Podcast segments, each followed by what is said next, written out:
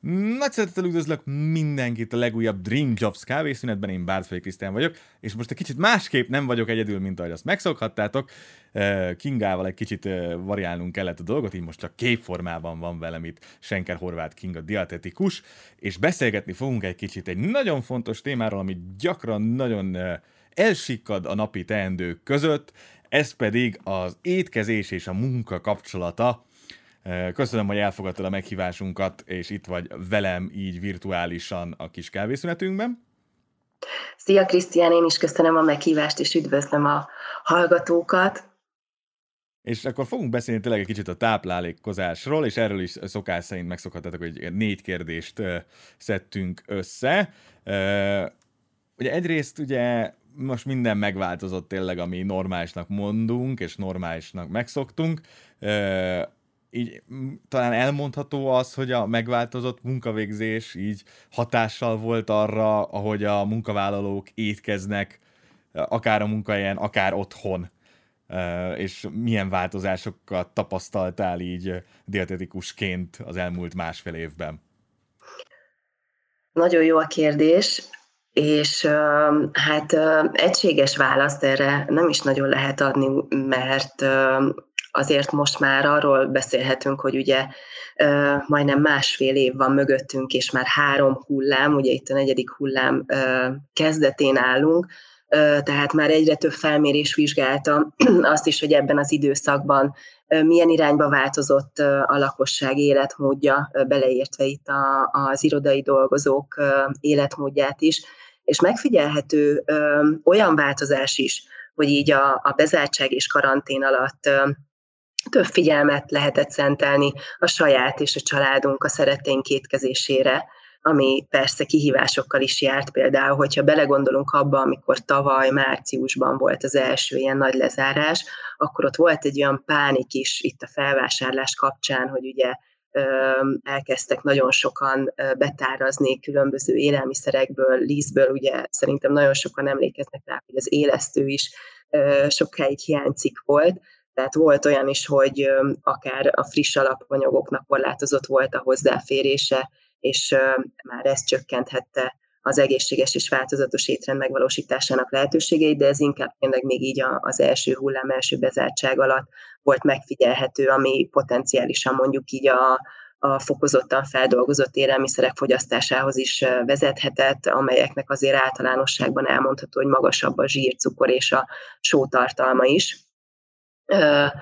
és Szerintem itt a, akár a közösségi felületeken, Facebookon, Instán, vagy már TikTokon is megfigyelhető volt, hogy hányan lettek hobbipékek. Ez is egy szerintem egy tök szuper vonulata volt a, a bezártság kezdeti időszakának, hogy, hogy sokan elkezdtek mondjuk házilag készített ételeket, ételekkel kísérletezni, és itt főleg a, a pékárukat emelném ki, és nem is csak élesztőből, hanem kovász nevelgetve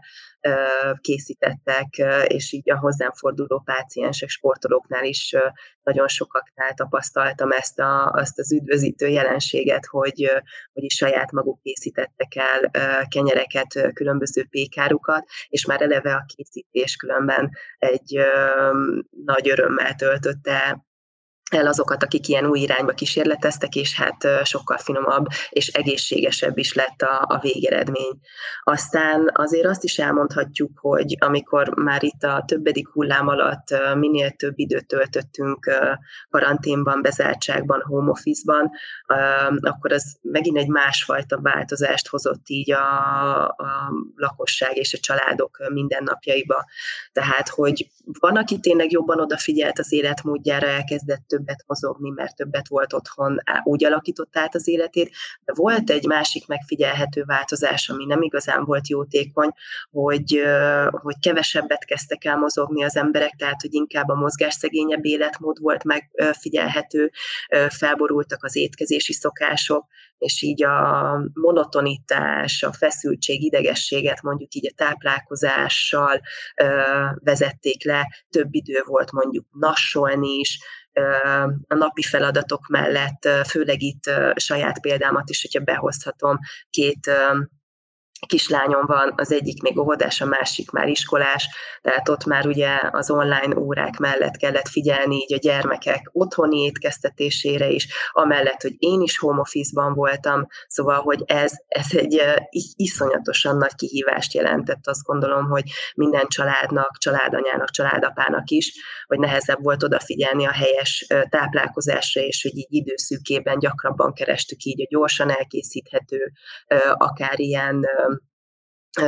feldolgozott élelmiszereket, amik azt mondhatjuk, hogy azért kevésbé friss és vitamindus ételek voltak, és a változatosság rovására is ment ez például, hogy ha biztos megeszi a, a gyermek a tésztát, itt sok gyermek nem is eszik paradicsomos vagy tejfölös tésztát, hanem üres tésztát, akkor mondjuk sokkal többször szerepelt ez a menüben, mint amúgy szerepelt volna, mert akkor próbáltak az emberek így a vita nélkül biztonságos étkezésre koncentrálni. Úgyhogy így, így elmondható pozitív és negatív változás is, ami így az elmúlt másfél évben mögöttünk van, és így az életmódot és a táplálkozást érinti. Saját tapasztalatból, ugye a saját ugye, cégnél, ahol dolgozol, mit tapasztaltál a, a munkavállalóknál? Inkább az jelentkezett, hogy főznek otthon, vagy inkább az, hogy, hogy a rendelt vagy készétel az, ami így inkább a túlsúlyban van? Igen, több munkahelyem is van, az egyik a, az Eisberg Hungary Kft., és uh, itt a, az Eisbergnél tényleg én már több mint öt éve vagyok náluk, és egyik kiemelt küldetésük az egészséges életmód, azon belül az egészséges táplálkozás népszerűsítése. Nem csak így a lakosság körében, hanem, hanem a dolgozóik között is és uh, itt a, a karantén alatt uh, például náluk, uh, amit láttam, elképesztően uh, nagy profizmussal álltak így a kihívás jelentő feladat elé is, hogy tényleg olyan intézkedéseket vezettek be, ami a munkavállalóikat, vevőiket, a fogyasztókat, de a partnereket és a beszállítókat védték, tényleg napi szinten tájékozódtak a hivatalos szervek útmutatásaival kapcsolatban, voltak ilyen vállalatcsoporti központi válságstábok, vezetői megbeszélések, voltak olyanok, ahova engem is bevontak, és uh, itt a folyamatosan változó helyzetre uh, azt lehet mondani, hogy ők nagyon gyorsan, rövid idő alatt uh, reagáltak, és akár alternatív megoldásokat is uh, bevezettek. Itt például nagyon fontos, hogy milyen a kommunikáció a cég és a dolgozók között, és náluk uh, már régebben elindult uh, az úgynevezett Sali kapitány chatbot, amit Viberen keresztül vagy Viberen keresztül működtetnek, és uh, itt a kommunikációjukban például uh, így a, a karantén alatt ez, ez is nagyon sikeresre vizsgázott, mert hogy ugye vannak olyan munkavállalók is náluk, és ezt is meg kell említeni, hogy nem csak Budapestről beszélünk, ha Magyarország régióit nézzük, azért vannak olyan szegényebb régiók is, vagy munkahelyek, dolgozók, ahol mondjuk valakinek nincsen mobilja, akkor például a fali újságon vagy e-mailben üzentek, tehát itt erre az Eisbergnél is figyeltek, vagy pedig kijelöltek okostelefonnal rendelkező mentor, tehát hogy tényleg mindenféle szegmens ben élőkre próbáltak figyelni, és többféle szempontból próbálták támogatni a, a munkavállalók biztonságát és az egészséges életmódra való törekvést is, tehát hogy minden információ mindenkihez időben elérjen. Úgyhogy azt lehet mondani, hogy itt náluk ez a, a, a, a chatboton keresztül ö, nem csak a biztonságra való törekvés jelent meg, hanem az egészséges életmódra való törekvés itt ö, olyan, olyan információk, amik így az egészséges táplálkozás segítését tudják biztosítani, és így a mozgás szegény életmódból is, hogy segítsék az embereket így a, a rendszeres testmozgás felé elindulni, és amit még készítettünk közösen, az egy több részes podcast sorozat volt, a Diéta Dilemmák címet kapta, és ezzel is szerettük volna itt a, a karanténhelyzet alatt, hogy ugye sokkal többen home office-ba kerültek, és ezáltal szerintem az is megfigyelhető volt, hogy nagyon, tehát még inkább elérhetőek voltak az interneten keresztül olyan információk, itt akár az egészséges táplálkozással kapcsolatban is, amik sokszor mondjuk vezethetnek olyan helyzethez, hogy az ember nem tudja, hogy mi az, ami itt a hiteles információ, vagy nem a hiteles információ, ami segíthet nekem, vagy nem segíthet, és ez tényleg egy folyamatos olyan problémát jelent így a hozzám fordulóknál is látom, hogy el tudjanak igazodni így a, a, a különböző táplálkozási információk útvesztőjében, és ezt hivatott például a Diéta Dilemmák podcast sorozata is, hogy, hogy itt a rengeteg sajnos sokszor nem megfelelő információban tudjunk utat mutatni, és így a, a dietetika, táplálkozás tudomány up-to-date eredményei szerint beszélgettem Péter Petra műsorvezetővel többféle témában. Ezek elérhetőek a különböző népszerű lejátszókon.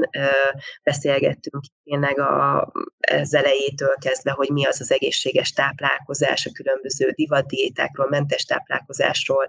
sporttáplálkozásról, sportolásról, várandós, várandósok táplálkozásról, tehát elég színes témákat tettünk be, amik többeket a, a nem is többeket, hanem azt gondolom, hogy ezért majdnem mindenkit érinthetnek, és nagyon sokakat érdekelnek, úgyhogy ez is egy olyan új irány volt, amivel szerettünk volna segíteni a lakosságnak. Jó, ezzel gyakorlatilag két kérdésemet is megválaszoltad, úgyhogy nem is tettem még föl. De a következő az lett volna, hogy hogy lehet ugye a cégeknek milyen lehetőségei vannak arra, hogy egészséges életmódra irányítsa a figyelmet és tereljék a munkavállalókat. Erre gyönyörűen megválaszoltál egy gyönyörű példával. Ugye még egy darab kérdésem maradt, hogy esetleg vannak-e olyan tapasztalatok, ami mondjuk külföldi trendekben megjelentek, és mondjuk esetleg nálunk még nem? Egy picit akkor még visszanyúlok az előző kérdésedhez, összegyúrva itt ezt az utolsót. Tehát azért az, az látható, hogy nagyon sok cég törekszik arra, itt a well-beingre, a jólét és a jól lét, itt ugye a magyar nyelv milyen csodálatos, hogy egy-egy betűnek is milyen hangsúlyos szerepe van, tehát hogy a munkavállalóik egészsége több szempontból is nagyon fontos így a, a vezetőségnek, tehát a külföldi jó példák azok már azt gondolom, hogy itt Magyarországon is elég sok cégnél megfigyelhetőek, nem csak az Eisbergnél vannak különben egészségnapok, vagy olyan napok, amikor minden dolgozó összegyűlhet, és kaphatnak iránymutatást így a táplálkozással kapcsolatos kérdéseikre, vagy együtt mozgunk a csapatépítés mellett, az, az egészséges életmódra is figyel a cégvezetés, de hogy vannak egészséghetek, egészségnapok, nagyon sokszor megyek ilyen, ilyen egészséghetek keretén belül bevezetett előadásokra, de nem csak előadásokra, hanem workshopokra, például itt a hogy hogyan étkezzenek megfelelően az irodai dolgozók. Ehetnek-e így a gép előtt, vagy nem, de ugyanez így a home office-ban, hogy így úgy eszel, hogy közben dolgozol, vagy megteremted magadnak a lehetőséget, hogy ez a fél óra, vagy ez a kávészünet, amit most nekünk van, akkor nem így az online térben vagy, hanem tényleg a robotpilóta üzemmódból kiszállva megadod magadnak azt a pár perc szünetet, hogy tényleg csak saját magadra az étkezésre figyelsz. Tehát, hogy ezekkel kapcsolatban annyi érdekes információ van, és a workshopok keretén belül megmutatva ilyen kreatív megoldásokat, vagy például hogy az egészséges nassolás, mert hogy igazából ilyenről is beszélhetünk, hogy készítünk egészséges nassokat együtt a, a dolgozókkal, tehát hogy ezek azt gondolom, hogy olyan nagyon-nagyon jó törekvések, amik, amikkel én is egyre több szektorban dolgozó, vagy szektorban létező cég alkalmaz, akár fél évente itt olyan rendezvényeken, amikkel elérnek a, a dolgozóikhoz, és itt nem csak a táplálkozás van különben, hanem van pszichológia, pszicholó, pszichológiát mondtam az előbb, tehát még, még olyan tudományterületek, vagy akár gyógytornászok, amik, amik ugye így a multidisziplinaritásban többféle tudományterületről tudják segíteni a dolgozóknak,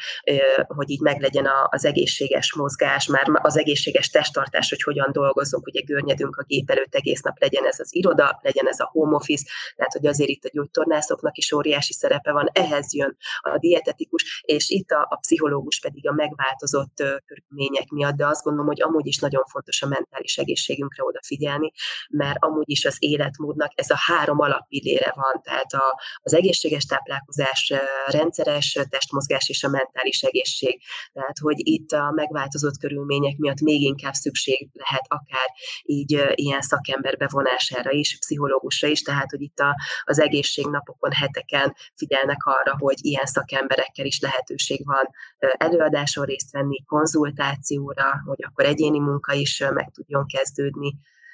úgy sikerült, bocsánat, itt lassan ki,